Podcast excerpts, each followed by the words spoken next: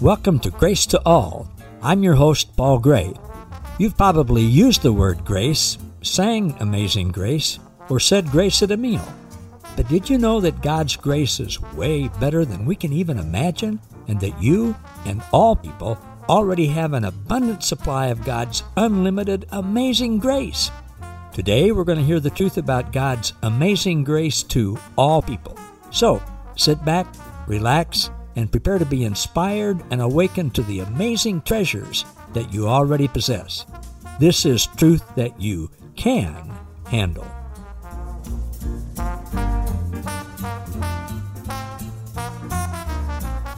Hello again, everybody. Welcome to another edition of Grace to All with Paul Gray. And if you've been with me for about three years, you recognize this smiling face. Next to me on a computer. My friend Bill Thrasher is back with us. And uh, well, this is somewhere in the 330s of my podcast. And Bill was on over two years ago for podcast number 116. And guys, it just seemed like yesterday. It does. It does yeah. for sure. Bill, thank you for being back and welcome. My pleasure. Great to be back.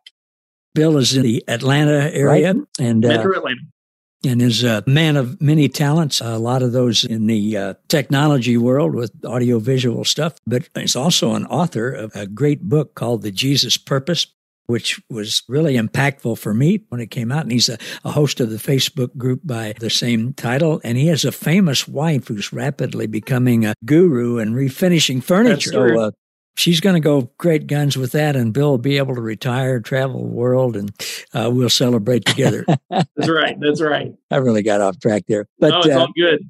give, give, her a plug. It's re dash purpose dash full. That's my wife's page. I'll put the plug out there. re dash purpose dash full. Oh yeah, cool. Yeah, repurposed full, but dashes between the re and the full. Yeah, and eh, her, you know, she bringing new life to old things is her motto. And there's something honestly very similar to what we believe, kind well, of in that. Yeah, no kidding. State. She goes to these places like Goodwill and buys a ten dollar piece of furniture and pours her heart and soul into it and refurnishes it and refreshes it and restores it, and then she's able to turn it into a priceless work of art. Well, I shouldn't say priceless. There's a price, but nonetheless, but a, reason, a reasonable price. That's right. That's right. Yeah. Oh, nice. That's great. Repurposeful. Oh, cool. Yeah. Well, I've been talking these days, Bill, about my new book, Grace to All, same name as the podcast. And in it, I feature most of the people that I've interviewed over the last three years. And I do a, about a, a two page story on each one of them and tell a little bit about their story and talk about their books and courses and things like that. And I want to say, and I think you know this, but you were very instrumental in me writing this book because I was watching an interview with you and Mike Zenker and uh, Richard Murray. You're closer to those guys than I am, but I'm friends with them and enjoy them. But you, you guys were talking one time about what's going on around the world with so many people coming into the fuller understanding of the unconditional love of God and grace and inclusion. And you guys went off on a little rabbit trail and you said, guys, if there was just some way we could connect all these people together, if there was some kind of a forum where people could connect with each other. And I got to thinking, well, you know, I've interviewed a bunch of these people and maybe I could write a book about them and tell about them and get it out to people so that they could get to meet these different people that I've learned from and grown from. And there'll probably be more people that they could connect with than they would with me. And so that was kind of the genesis of it. And so thank you for that. Hey, uh, yeah, I, I, my royalty check can be sent to, um, no, I'm just well, we're going to talk about royalty checks here in a, little bit. yeah, but I appreciate it. And, and you and I were both guests on Mike Zenker's forgiveness conference last month. And gosh, that, that was a, a wonderful, powerful thing. And uh, I don't know, there's 16 of us or so. And uh, yeah, and it spanned uh, four hours or three hours a night for four different weeks. So, I mean, it was a lot of content. It's some really, really amazing company to be able to share a little conference, online virtual conference with for sure. Yeah, it really was. And gosh, I'm so grateful for technology today. You've been involved in technology all your life, but I'm so grateful for it because we get to meet new people and, and we get to make friends and we get to share stories and share ideas with people that we never would have, have met had it not been for internet. So it's really cool. We talked about this when I interviewed you a couple of years ago, but tell people just a little bit about your experience growing up with Billy Graham. Yeah, so it's really all because of my father. My dad is also named Bill Thrasher, and he and my mother met in a touring group called the Regeneration in the early mid 70s. My dad toured with Truth, if you've ever heard of them before that. And uh, anyway, fast forward many years, my dad was the sound man. My mother was the high soprano. They sang and respectively did sound for the Gaithers for a few years after that. I was born. They got off the road. My dad ended up at a group called Mobile Sound. And I think he was able to do a Billy Graham crusade as a crew member but he made such an impression that a few years down the road when he was on staff at First Baptist at Orlando, shortly after being on staff at Disney World for several years, he was invited to come back. This would have been the early 80s and begin to participate actively as Billy's front of house engineer sound engineer. So uh, basically, for all the 80s, the 90s, and basically until uh, 2009, 2010, when he finally retired from active crusades, my dad was front house engineer and, and really through the 2000s they really blossomed into a mega event and i was blessed to be a part of that for about a decade of my own life. After i was you know i graduated high school around the time i was 16 17 i was able to be a part of that crew. It was just amazing to be in these giant stadiums full of people hearing the good news. Now, granted, it may be a slightly different variation of the good news than what you and I have come to understand, but that's one of the things that I, I, appreciate so much about the history of our faith. A lot of people hold animosity toward it, and I think there's some corrective measures there, but I really don't hold animosity. I, I think it's a necessary progression that we've all had to go through. My grandfather was a missionary in Brazil, and he had more of a Wesleyan background, right? Mm. But he wrestled between Calvinism and Wesleyan his whole life. My mother's side of the family is that heritage. So Richard Murray, you just mentioned one of our good friends. He he tells the metaphors. You know, it's our job to stand on the shoulders of those who came before us and look further into the horizon of grace. And I, I really think that's what we're seeing with a lot of our friends that you're going to, you know, be sharing about in this book, or people who have come through evangelical religion that that has some really good foundational truths and a lot of baggage that is either hypocritical or or has kind of hmm. kind of taken a tangent and we're bringing it back to that radical origin, that root origin. And so, you know, the, the opportunity served with Billy Graham just showed me how much the gospel, how much power it still holds them.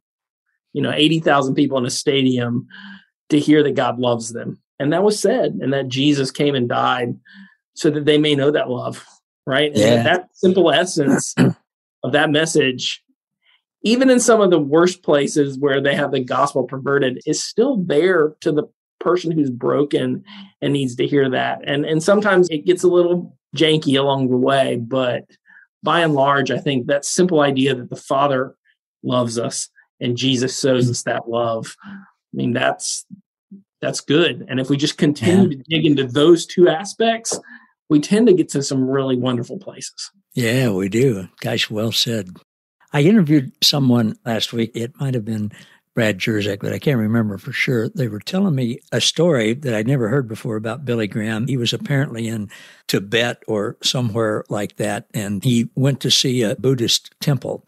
And there were people with him and stuff, kind of a press entourage and stuff. And there was an older gentleman with a robe and stuff on sitting outside this place, cross legged and meditating. And Billy went over to him and asked him if he spoke English. And the guy said, Yeah. And he said, Do you mind it? Could I tell you about Jesus? And he said, well, Sure, I don't know anything. Tell me. And so he started telling him. And this man, something dramatically happened. You could see it in the guy's face, and tears came down his cheeks, and he, he was smiling and everything. And Billy, he hadn't had that exact result before. And he said, May I ask, what is it that's overcome you? And he said, Well, now I know his name. He's been in me all my life, and I talked to him, but I didn't know what his name was. And according to whoever it was that told me this, Billy didn't quite know what to do with that, but he thought it was cool. As a matter of fact, I think it was Brad Jersak because he was talking about the First Nation people in Canada. When people from Europe came over to evangelize them, they found out that Jesus had already beat them to it and uh, that they, they already knew the God of love who was in them. They just called him by a different name. Have you ever heard that story before? Oh yeah. Oh, have you? Oh, yeah. My grandfather actually had the same experience in Brazil. Really? Absolutely. He would go into a tribe that had never seen a white person before and be the first people to go there. And again, different generation, different culture, different paradigm. But he would go there and they begin to share the gospel. And these people would say the exact thing We know of a God of love. We knew of all these things. You've just given us the names. Really? Absolutely. Absolutely. Wow. My grandfather used to tell us those same stories all the time. And my mom was raised in Brazil, my uncle born there. So, yeah, that missionary kind of mentality, which, again, if we're going to be really honest, a lot of times stem from not necessarily the healthiest place. it was about going and you know saving these people from the judgment, the fire of God a lot of the time, uh, and so there was this kind of mentality that you're going and helping them be freed from the wrath of God. But in reality, we were there to express the love of God. And I, think a lot of missionaries who work on that front line, the love message is what they lead with. Absolutely.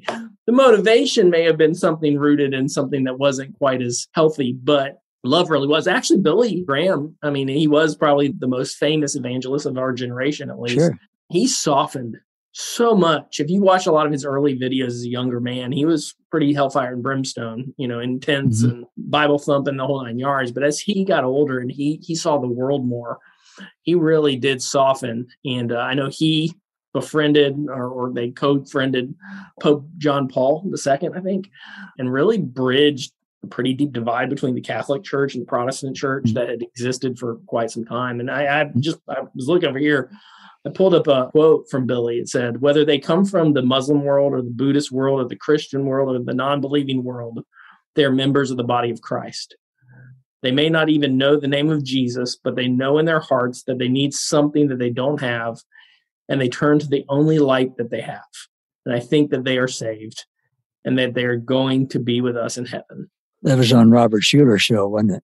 I think uh, maybe, you know, and yeah. I just, that, wow, what, I mean, granted, maybe even some of the verbiage and stuff we would just articulate differently, but you can see the progression, right? Yeah. He yeah. was able to walk into a place that had a much more open perspective than probably what he started with. Yeah. Oh, that's wonderful. Thank you for sharing that. And I appreciate you telling me that about your grandfather, because when I heard Brad talking about the First Nations people in Canada, that was the first time I'd ever heard somebody say that. And then I heard that story about Billy Graham and Gosh, I, Bill, every day I find out that God is better than I thought he was the day before. And I find out stories like that that are just so heartwarming.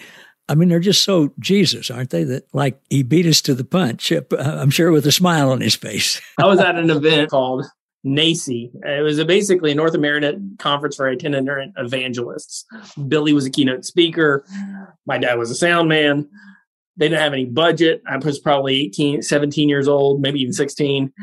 All the kids from my dad and then the video director were the crew. So I was running camera, camera one, main camera operator as a, you know, as a kid, probably getting paid 50 bucks a day you know, just to be there and, and, do this. It was a great event. But one of the speakers kind of goes in the same theme, and I can't remember the whole point of the conference, but this one there just wasn't a dry on the place. He was a uh, missionary, and he was there with these two men in completely authentic tribal garb. I want to say it was from South America somewhere. I believe. I'm not exactly sure. It could have been Africa.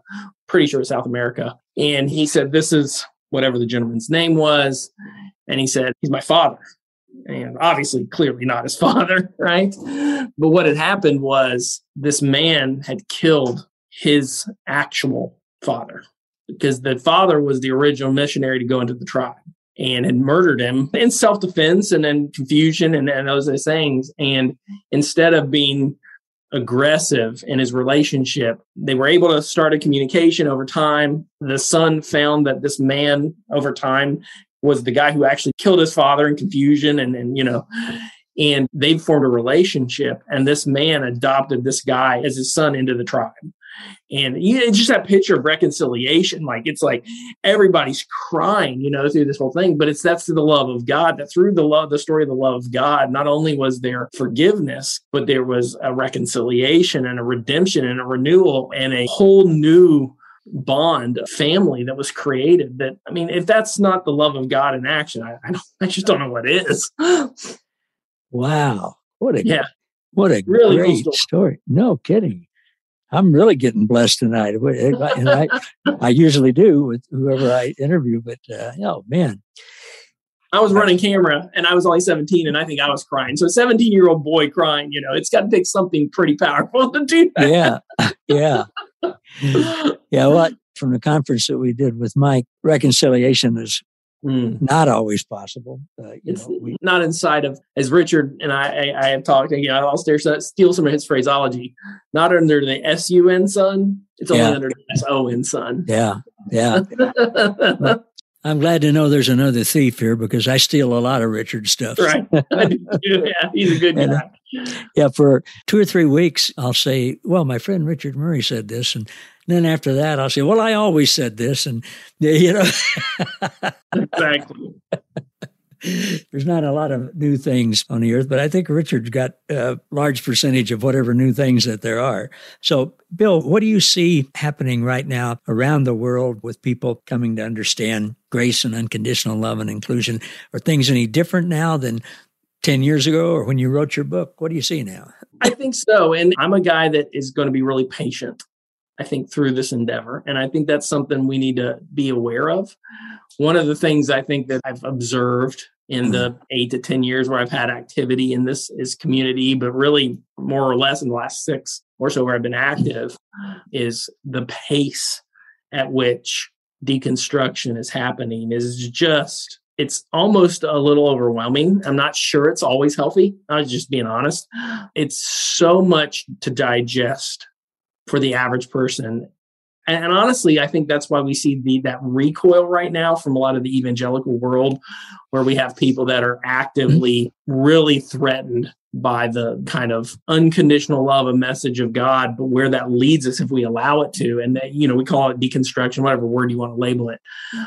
And I think a lot of it's because it's just so the diversity of where it can lead is kind of mm-hmm. all over the map. You have people like Brad, who are, extremely Orthodox, Eastern Orthodox now in their theology, but who have come to know this unconditional love of God. And then we have other friends who shall remain nameless who've almost turned complete atheists. And they came through this, but for whatever reason, they've just literally abandoned everything of the faith message that, that you and I have known. So I think that's, they just recognize that and to not allow that to necessarily instill fear, but allow that to bring wisdom, allow that to bring clarity to someone who may be entering this. You don't have to take mm-hmm. it all at once. Patience, contemplation, rest. If it's not an easy burden, you know, if it's not a light yoke, if it doesn't make your day better and bring you love, joy, peace, patience, kindness, gentleness, self control, right? Faithfulness, goodness, then we're probably off course. Yeah, that's for sure you know, we're about out of time, but let's talk about that a little more in our next episode. I'll tell people, as I always do when we do two episodes, you guys will hear the next episode a few days later. We'll be wearing the same shirt. One of us will have shaved the top of his head and the other not.